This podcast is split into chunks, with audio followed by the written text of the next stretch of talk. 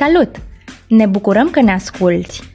Oare și tu simți că unele expresii nu sunt folosite corect în limbajul de zi de zi? Ce înseamnă de fapt supremația legii, independența justiției, ori chiar statul de drept?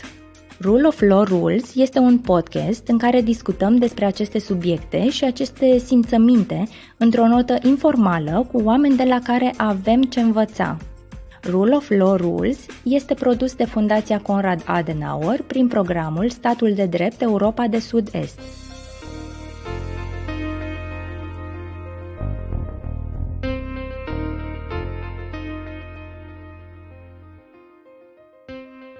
Zdrasti, Vladimir! Salut, zdravei! Salut! Bine ai venit la podcastul nostru Rule of Law Rules. Tu ești um, jurnalist în ruse și vorbești foarte bine limba română. Ai lucrat uh, pe vremuri la tema din Sofia, conlucrezi cu Baricada și ții blogul Podul Prieteniei, care prezintă știri din Bulgaria în limba română și știri din România în limba bulgară și toate știrile astea în limba engleză și ajuți foarte mult la comunicarea transfrontalieră între România și Bulgaria. Mulțumesc, este adevărat. Bine ai venit la noi! Am să te introduc în conversație cu o serie de trei întrebări foarte scurte, așa, de încălzire. Da. Spune-mi, te rog, că pentru deliciul urechii unui român, cum se traduce în limba bulgară rule of law? Aș traduce pravova država prin concepția de stat. Un stat în care legea și dreptatea este la vârf. Mulțumesc. Vreau să te întreb uh, personal dacă ai de ales drepturi și libertăți sau îndatoriri și obligații. Eu prefer să am drepturi.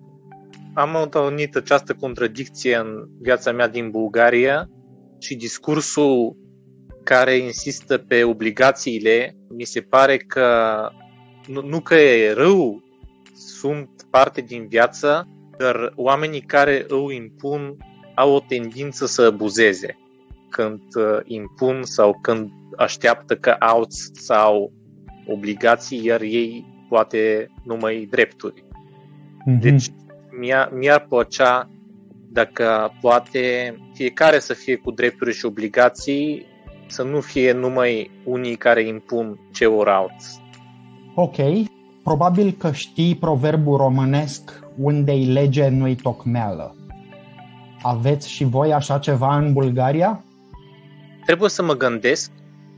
În orice caz, legea mai multe ori are nevoie de interpretare și desigur asta creează, face nevoie de anumite principii prin care se face interpretare și nu știu dacă ajungem treptat la discuția de Bulgaria, da. dar când mi-ai propus uh, această discuție despre statul de drept din Bulgaria, primul lucru care m-am gândit este că noi avem un sistem politic și poate și social foarte personalizat, fiindcă în uh, ultimii 11-12 ani, aproape tot timp am avut același premier.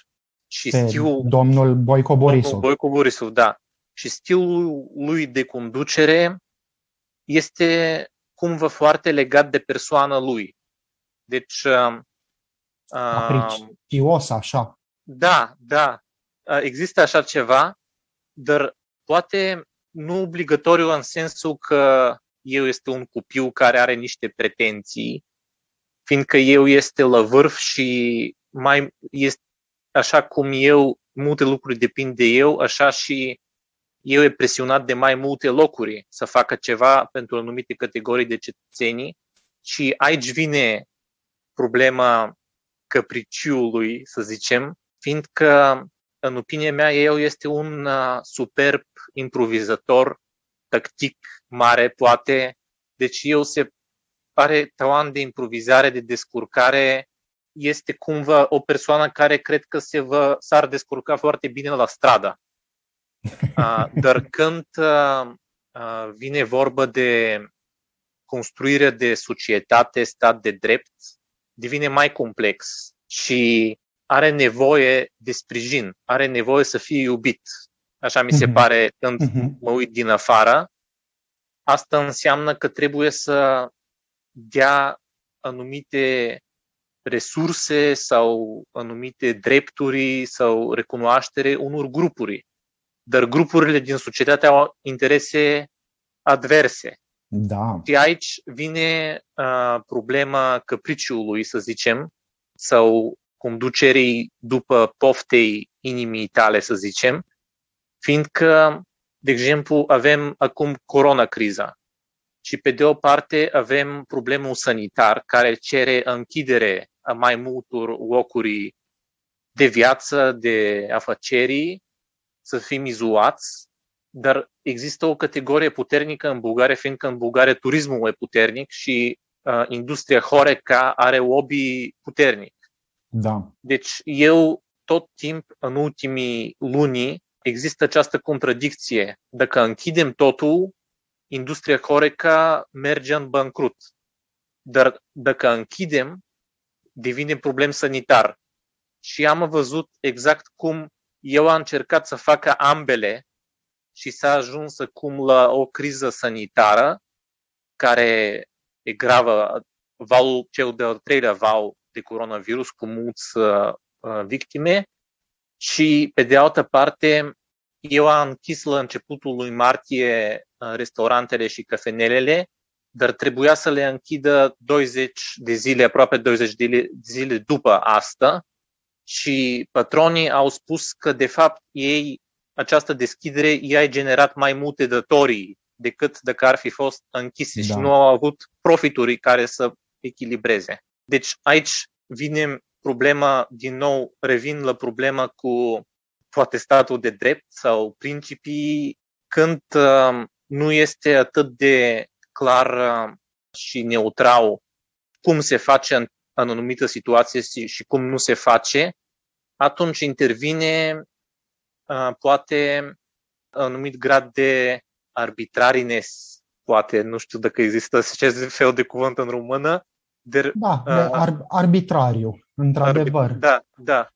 Înțeleg uh, că e lupta asta între ordine și libertate, care e foarte clară, e vizibilă în tot ce are legătură cu pandemia de coronavirus, cu criza corona. Aș vrea să te întreb dacă în campania electorală se discută și despre alte lucruri care țin de statul de drept. Se discută cumva despre separația puterilor în stat sau despre independența justiției? Um, pe de o parte, aceste subiecte există, pe de altă parte, în opinia mea, nu se discută sau nu se discută suficient.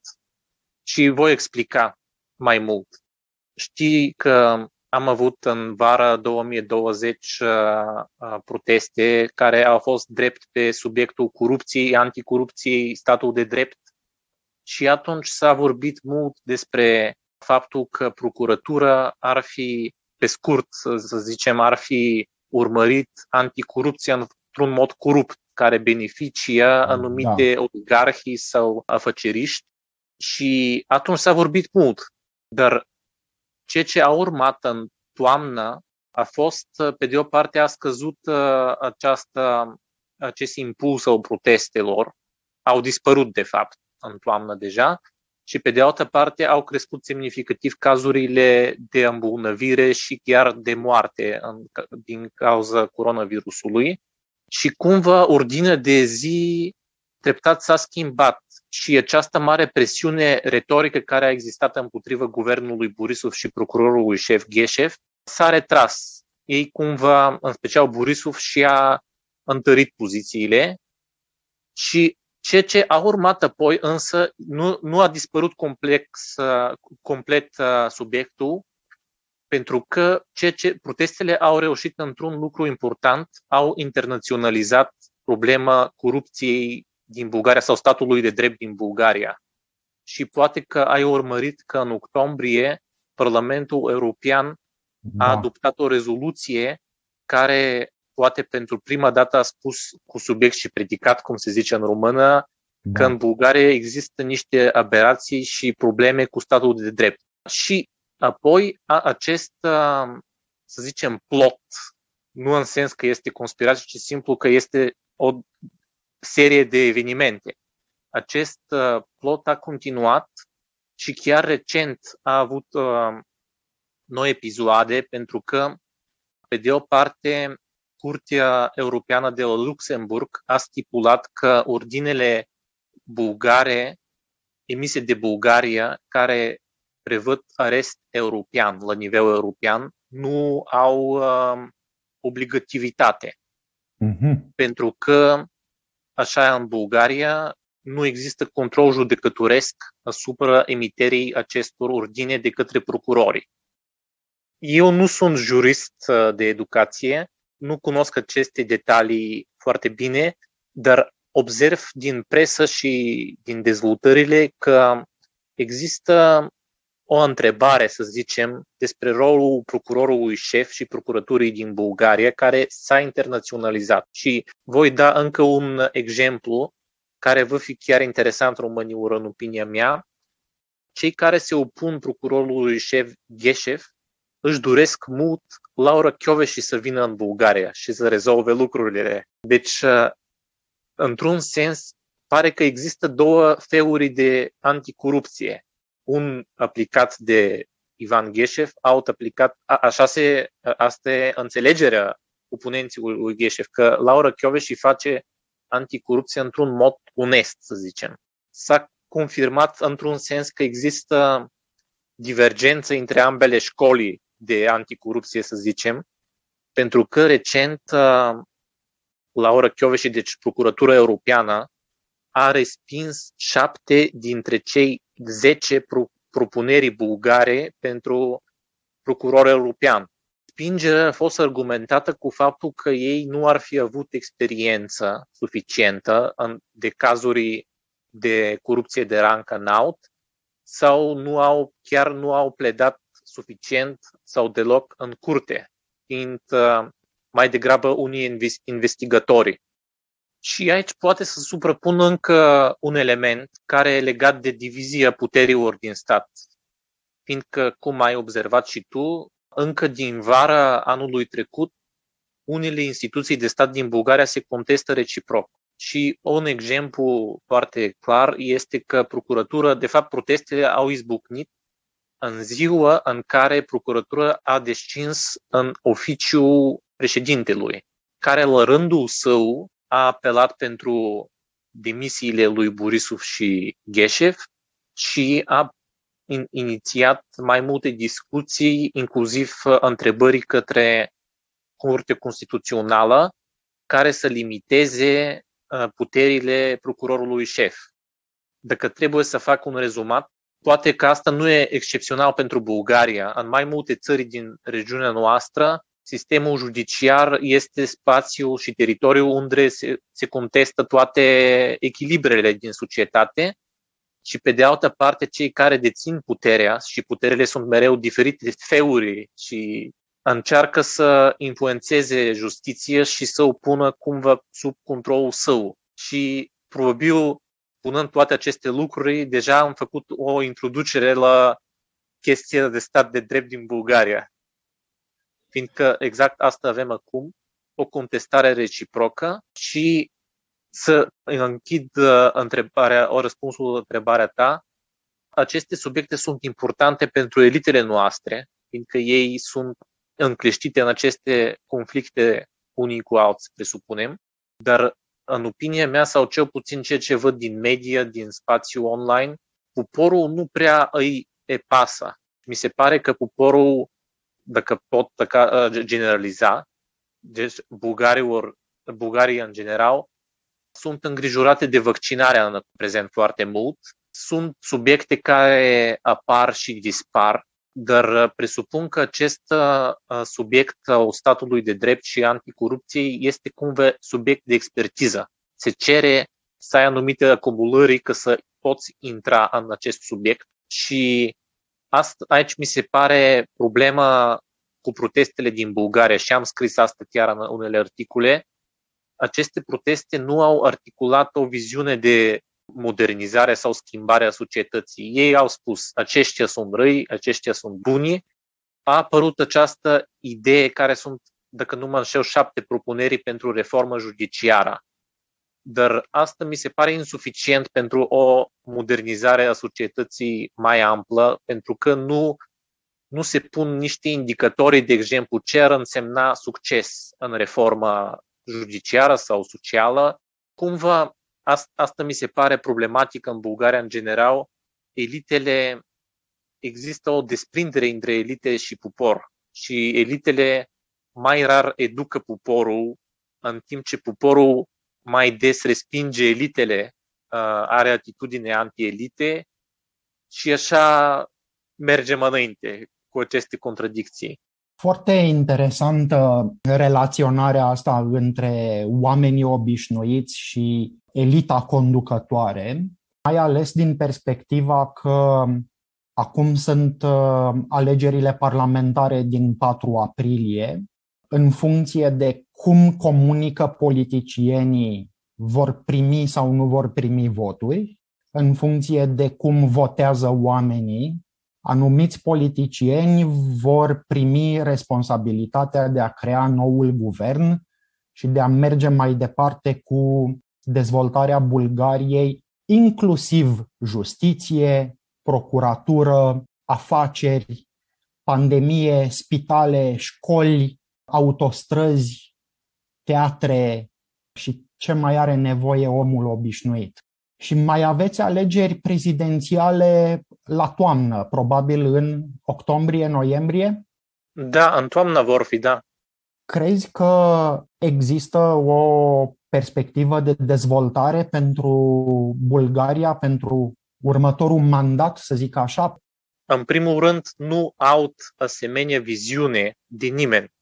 Deci, nici uh, asta vreau să spun că există un partid care are viziune, nu viziune, dar vorbește de modernizare mult.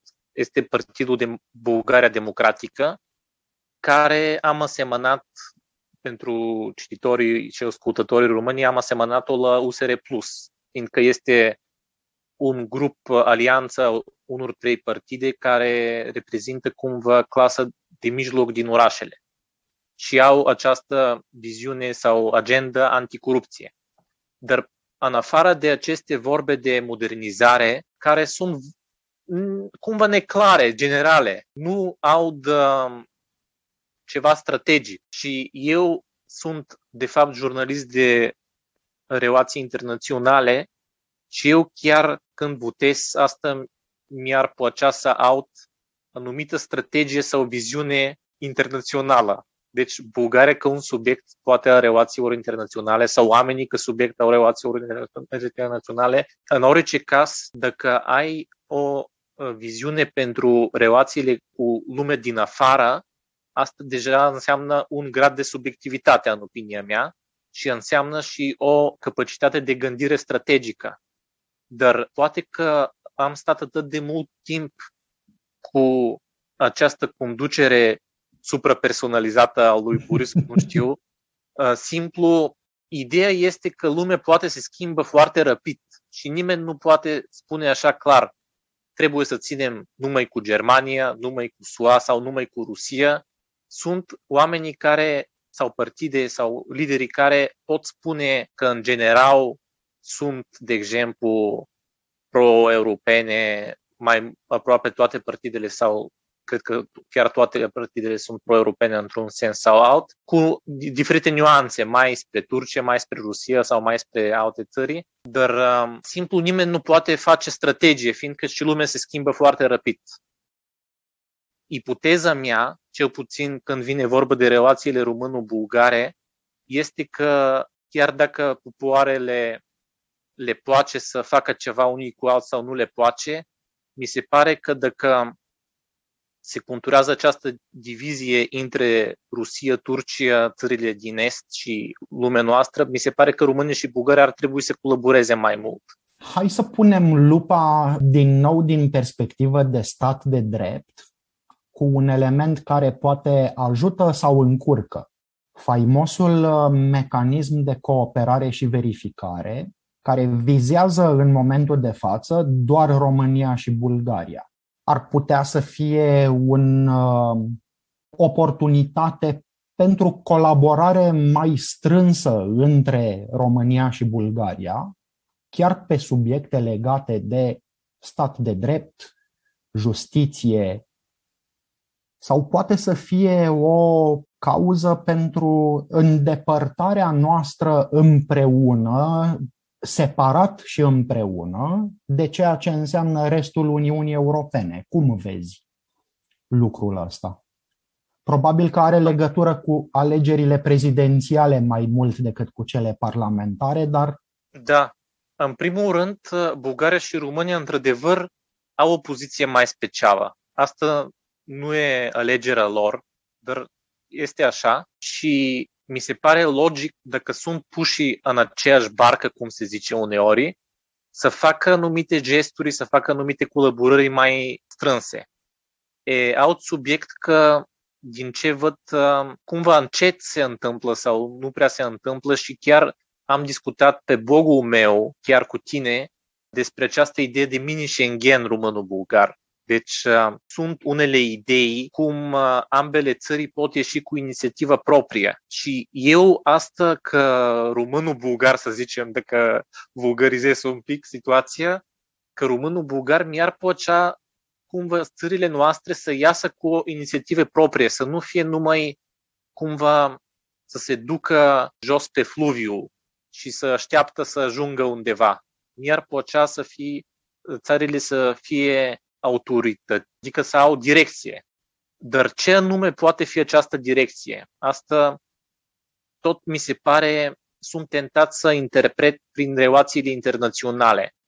Un lucru, de exemplu, este că probabil trebuie partide similare să ajungă în puterea în ambele țări, de exemplu de aceeași familie europeană. Fiindcă am observat, de exemplu, când PSD a fost în putere în România și am avut Partidul Popular European, să zicem, GERB, am, am avut în Sofia, am observat că când a început europreședinția română, a fost o mini-campanie în presă bulgară inclusiv cu experți și așa mai departe, că Bulgaria face ceea ce trebuie în timp ce România va eșua. Și s-a folosit chiar un, o afirmare a lui Juncker, care știm că a fost apropiat cu Borisov, în timp ce atunci România a fost uh, omul rău din regiune, dar a, asta a fost un semn că Sofia, de exemplu, atunci nu, nu dorește să, sau nu, nu are pârghii sau nu dorește să colaboreze atât de mult cu România, cât dorește să iasă mai în, în față și să ține România mai în jos. Și pe de altă parte, observ acea, aceeași tendință și în România, unde mereu se discută mult despre presupusă rusofilie bulgarilor, că un lucru dăunător, deci nu trebuie să mergem acolo, nu trebuie să avem nimic cu ei, că ei sunt cu Rusia și așa mai departe țările poate, sau elitele poate, mai degrabă dispuse de a competa unii cu alții. Și am observat atunci când a, a fost această mini-campanie din Sofia de care ți-am vorbit, am scris chiar asta pe blog, țările noastre și-au crescut unele elite europene, dar aceste elite par mai degrabă conectați la Bruxelles, nu par atât de mult conectați regional.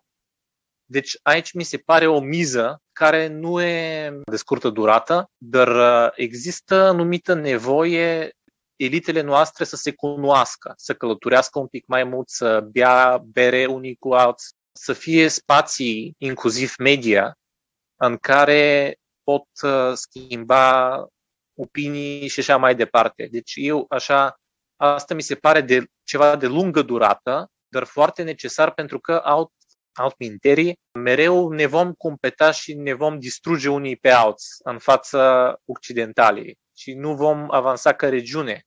Vom, vom rămâne unde suntem. Așa mi se pare cel puțin. Da, îți mulțumesc tare mult, Vladimir. E, uh, și eu gândesc uh, destul de aproape, suntem cam pe aceeași lungime de undă. Mai am uh, trei întrebări din astea scurte, așa pe final, Rule of law, cum i-ai spus în bulgară, mai zi o dată? Am spus pravova država. fiindcă e vorba de rule of law, de fapt înseamnă vărhovensul zakona. Deci o lege care prevalează. Evident, legea vine din stat, așa mi se pare mai degrabă, în înțelegerea populară. Da. Fără niște principii ghidante, avem arbitrarie. Arbitrariu, da. Și atunci societatea se prăbușește într-un haos în care ne putem mai degrabă distruge și abuza unii pe alții. Deci este nevoie de ordine. Și dacă te-ai trezi peste 20 de ani, ce ți-ar plăcea să vezi în jurul tău? Păi mi-ar plăcea în 20 de ani să avem mai multe conexiuni din orice sens, deci și de drumuri între România și Bulgaria. Eu sunt, ai spus, la un oraș de graniță cu România, mai multe conexiuni virtuale, offline, culturale, educaționale și așa mai departe. Deci eu, eu deja am spars graniță de mai mult timp cu România și România și mi-ar plăcea dacă mai mulți oamenii sparg această graniță din ambele tabere, fiindcă nu este ceva rău, nu este ceva dăunător sau periculos uh, pe de altă parte. Așa mi se pare. Și atunci ce am putea să facem mâine dimineață legat de visul tău? Cred că deja facem aceste discuții care au un element român-bulgar. Acest discurs român-bulgar pe care și eu încerc să-l impun prin mediile mele, acest lucru cred că trebuie dezvoltat.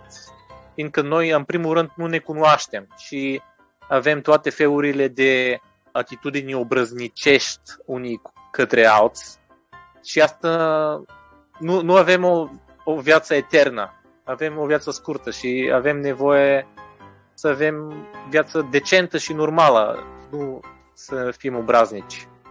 Mulțumesc tare mult, Vladimir.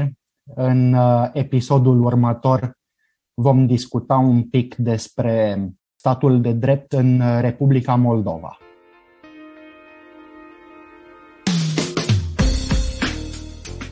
Îți mulțumim că ne-ai ascultat. Sperăm că ai aflat lucruri noi, în egală măsură adevărate, bune și utile. Te invităm să ne scrii dacă ai sugestii pentru episoadele viitoare. Și nu uita că podcastul Rule of Law Rules, produs la București, are un conținut relativ independent față de cele de la Berlin, Bogota, Beirut, Singapore, Dakar ori Nairobi. Conținutul podcastului Rule of Law Rules nu reprezintă în mod necesar poziția oficială a programului Statul de Drept Europa de Sud-Est, ori a Fundației Conrad Adenauer, iar opiniile exprimate în acest podcast nu pot fi interpretate drept consultanță ori asistență juridică.